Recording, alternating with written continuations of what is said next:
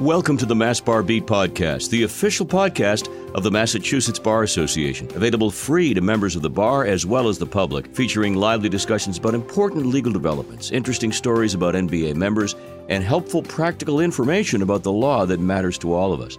I'm Jordan Rich, and with me today is attorney Heidi Webb, and our subject, as the new year begins, is divorce. Heidi started out working with her family law firm Webb, Webb and Martin, which was established back in 1912. Prior to becoming an attorney with expertise in family law and divorce, she received her master's in education from Harvard, where she concentrated on counseling and consulting psychology. Heidi Webb combines years of experience understanding and maneuvering through divorce law with compassionate understanding of the effects of divorce on real people and real families. She's a family law section council member of the Mass Bar Association and is soon to publish a book called Dissolution to Evolution Navigating Your Divorce Through the Consilium Process. And we'll talk more about that process shortly. Heidi, it's delightful to welcome you here to our podcast today. And uh, let me just say at the outset that this stuff is not easy, what we're going to be talking about. And this time of the year, the beginning of a brand new year, brings with it a lot of joy, but it also brings a lot of strife, and divorce is part of that. It does. First of all, thank you for having me. Mm-hmm. Um, I think, you know, anytime people are at the cusp of something new, they question where they've been and where they're going. So it's only natural that at the beginning of a new year, and especially because the holidays are so loaded, people spend a lot of time together. Um, some of that's great, and some of that's really stressful. And I think it causes people often to reevaluate and ask questions mm-hmm. about um, all their relationships, but particularly about their marriages. In your work in the Education Committee and beyond, and in your professional work, what you've outlined a lot is various pathways to to reaching settlement, to reaching finality. People may be under the misconception there's only one way or maybe two to get the job done. So let's start there. Uh, divorce is a complicated procedure, but there are many avenues, correct? Yes. And one thing, I think it's interesting you use the word finality because I often say to people that if you have children and you have money, when the judge says it's over, it's really not. Mm.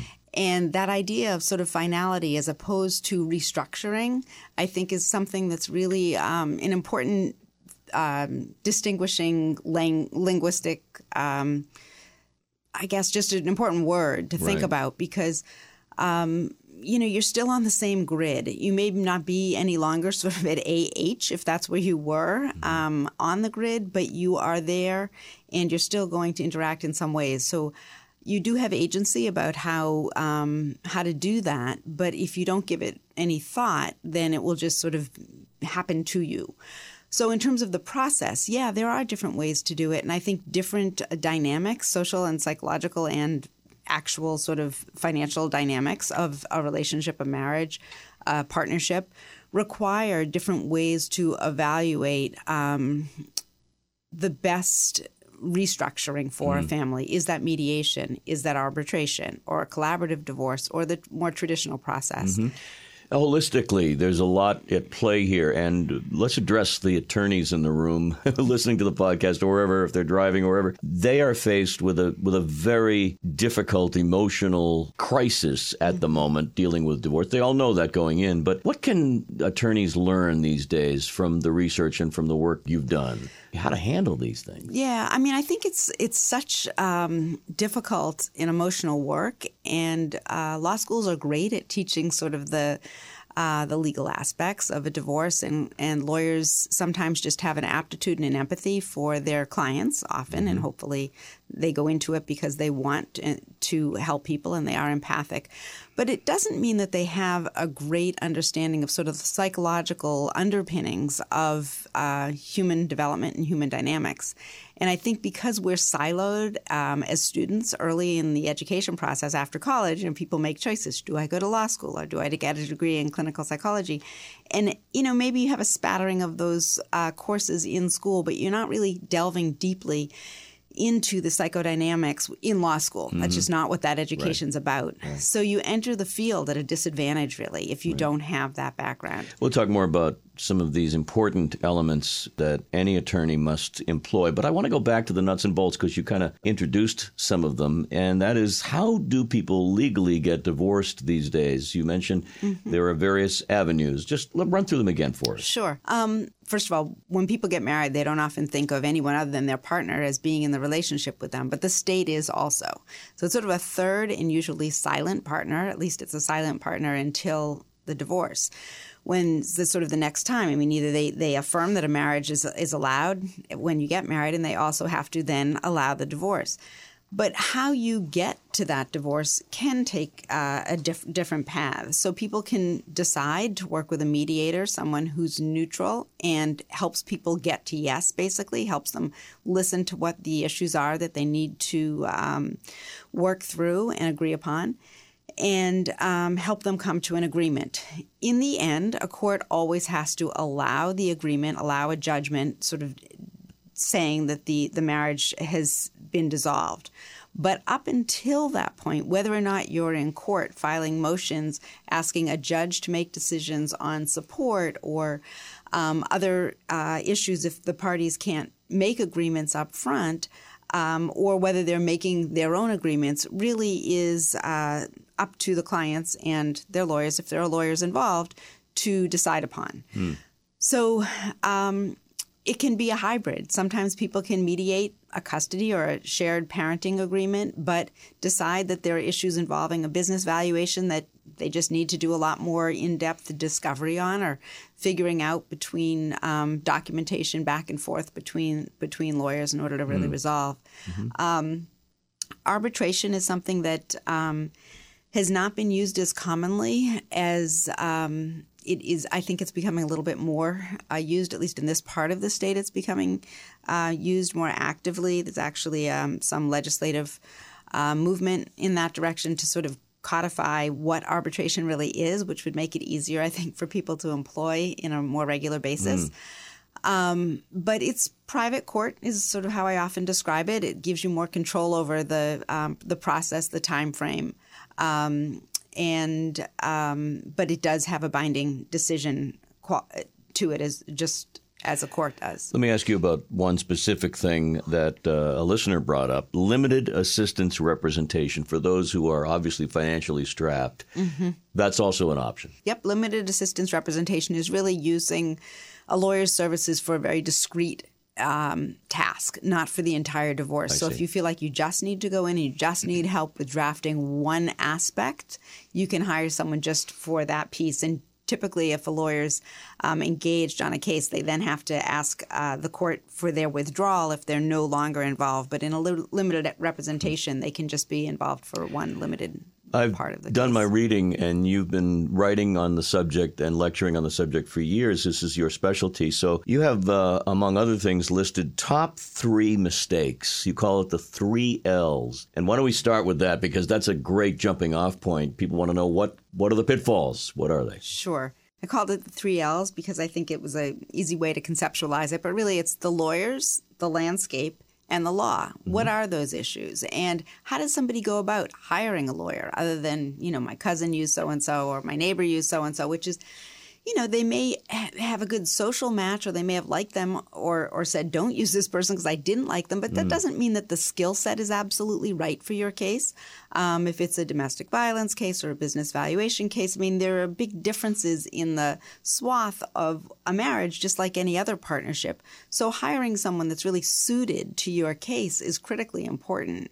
And, um, I think the the landscape, understanding really what is this all about, meaning the processes we talked about before, mediation, arbitration, collaborative law, and litigation.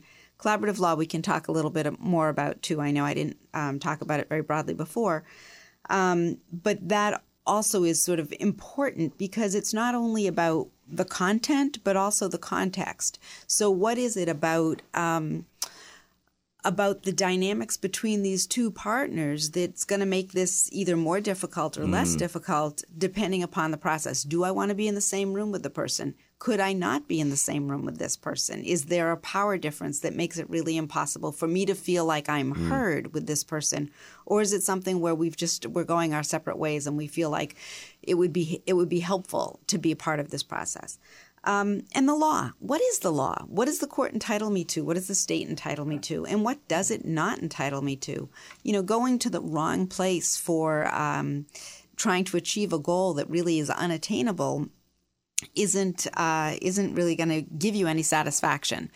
So if you have a starting um, perspective of these are the things I will be able to achieve through these process, and these things I will have to seek elsewhere, is really uh, sort of clarifying for clients. And I think it gives them a lot more grounding than just entering a process and expecting that at the end of it you'll you'll be served well.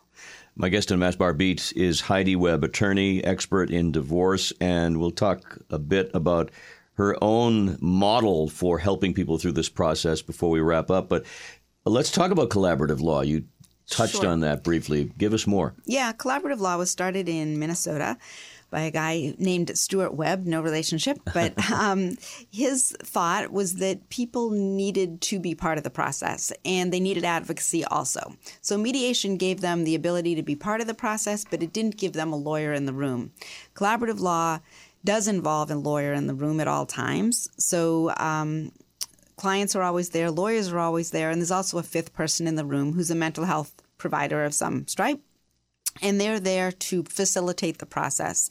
They're not actively providing advice or doing therapy, but they're there to keep everything on track. Mm-hmm. And, you know, if you really want to engage in the struggle, I think it can be a really effective way to work through the problems. The lawyers agree up front they will not go to court on any contested motion or any contested issue.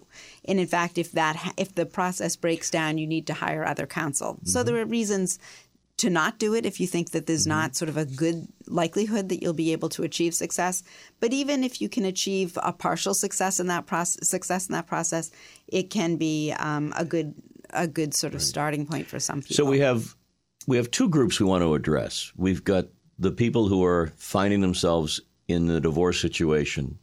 And that could be all kinds of possibilities. And then you've got the legal teams on the other side of the fence. They haven't come together yet, but they're about to.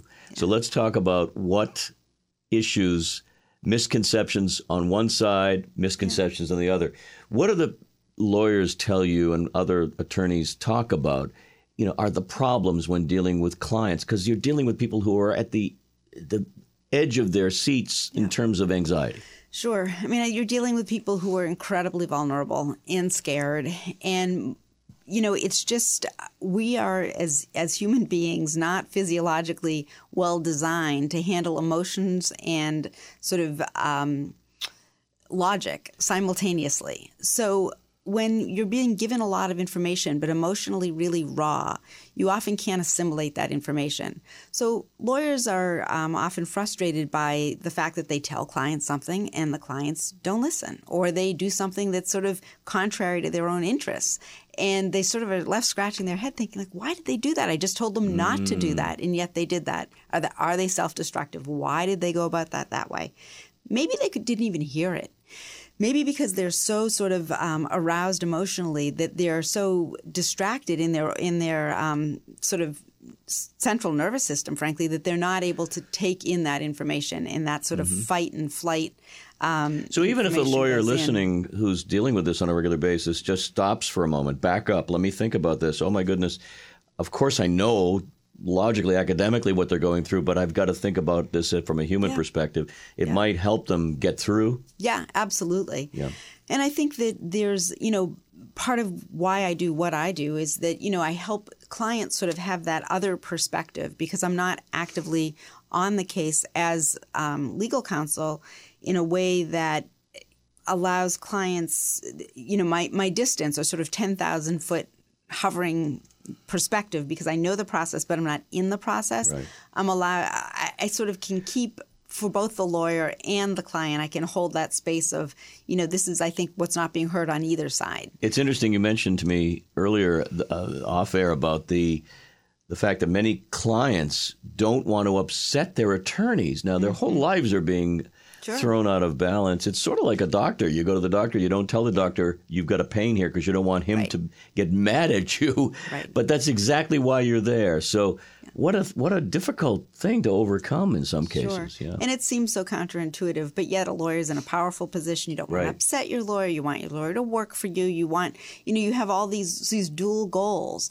So um, getting to the bottom of that sometimes and, and being yet afraid to sort of say to your lawyer something you think might upset them um, is a is a tightrope walk for clients. So when they can say these things to me, I can I can convey that to the lawyer perhaps in a way that um, this is what's really important legally. This probably isn't important legally, but the client's really focused on it. So helping the client shift and see what's really going to impact them legally and the lawyer understand what the emotional drivers are can make the communication more seamless between them. One of our early podcasts was on child support guidelines and the new regulations and so forth. They're updated every several years and a very popular podcast because that is a huge deal when you're dealing with divorce.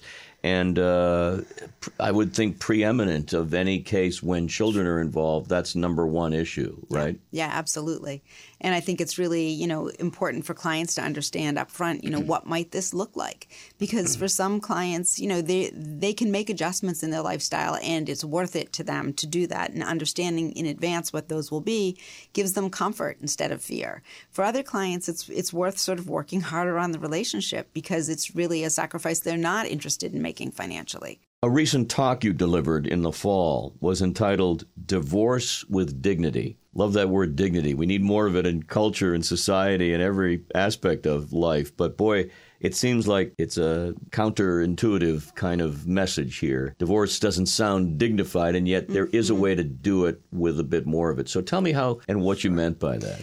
I think that the concept for divorce with dignity um, arose out of an idea that I wanted to gather therapists together to discuss it. I heard a lot from therapists about how their clients so often were so um, sad and and sort of um, stuck in some ways in feeling uh, victimized by the process of divorce. And yet, it seemed to me that so many of the uh, reasons for that were Many were emotional, but many were misconceptions about the law, and the therapist didn't really have a frame of reference for that either. And I'd been approached by a couple of people who'd been trained in a process called conscious uncoupling, which really addressed the issue of how do we, as a family, as a couple, as partners of perhaps uh, partners just with each other, but also perhaps partners who have children together, restructure our family in a way that will optimize everybody's outcomes. And to me, that seemed like it was a much more dignified approach than just thinking how much how much can I get out of this? How much money can I get out of this? How much time with my kids mm. can I get out of this?